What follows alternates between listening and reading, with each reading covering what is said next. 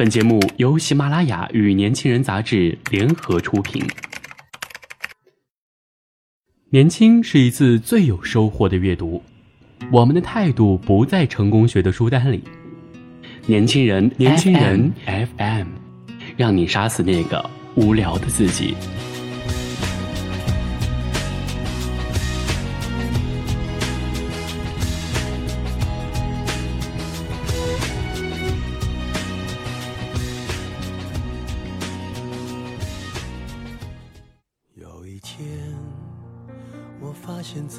今天朋友发信息问我，如果只剩下一天的生命，最想做的是什么？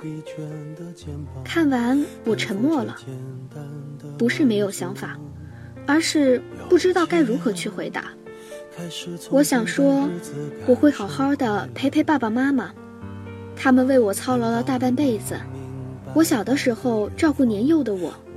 慢慢的把我盼长大了，上大学了，离家很远。妈妈每天都会在晚上给我打电话，怕耽误我学习，但还是忍不住思念孩子。爸爸从来不说什么，但是我上大学第一个月回家，爸爸瘦了十一斤，满嘴都是泡。在问想不想我的时候，嘴上不说，却为我做了一桌子爱吃的菜。后来我结婚了，有了自己的家庭，有自己的孩子了，他们依旧没有轻松，现在又要照顾我的孩子，他们太辛苦了。从前家里穷，爸爸妈妈都是普通工人，靠着体力赚钱，家里的一切都是他们口饥肚攒换来的，他们操劳半辈子，却从来没有旅游过。妈妈的梦想就是爬长城。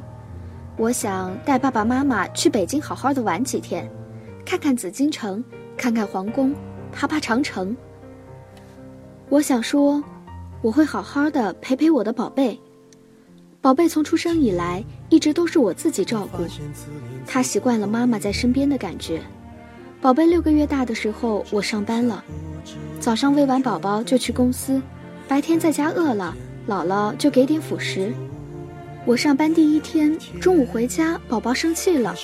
六个月的宝宝嘟着小嘴生气，任凭我和丈夫哄了一中午都没有效。上班的第二周，宝宝发烧，下午我请假在家陪他。宝宝一直搂着我的脖子，换尿布的时候都一直拽着我，看着心里真是酸酸的。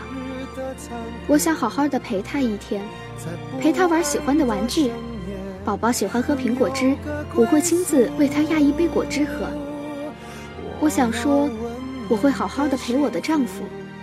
我们结婚快四年了，本来说好的结婚后好好的旅游一次，在我们结婚后第五天，我急性阑尾炎手术，由于体质差，手术后好几天我都不排气，头晕，一直躺着不能动。他开始没日没夜的照顾我，一周不到。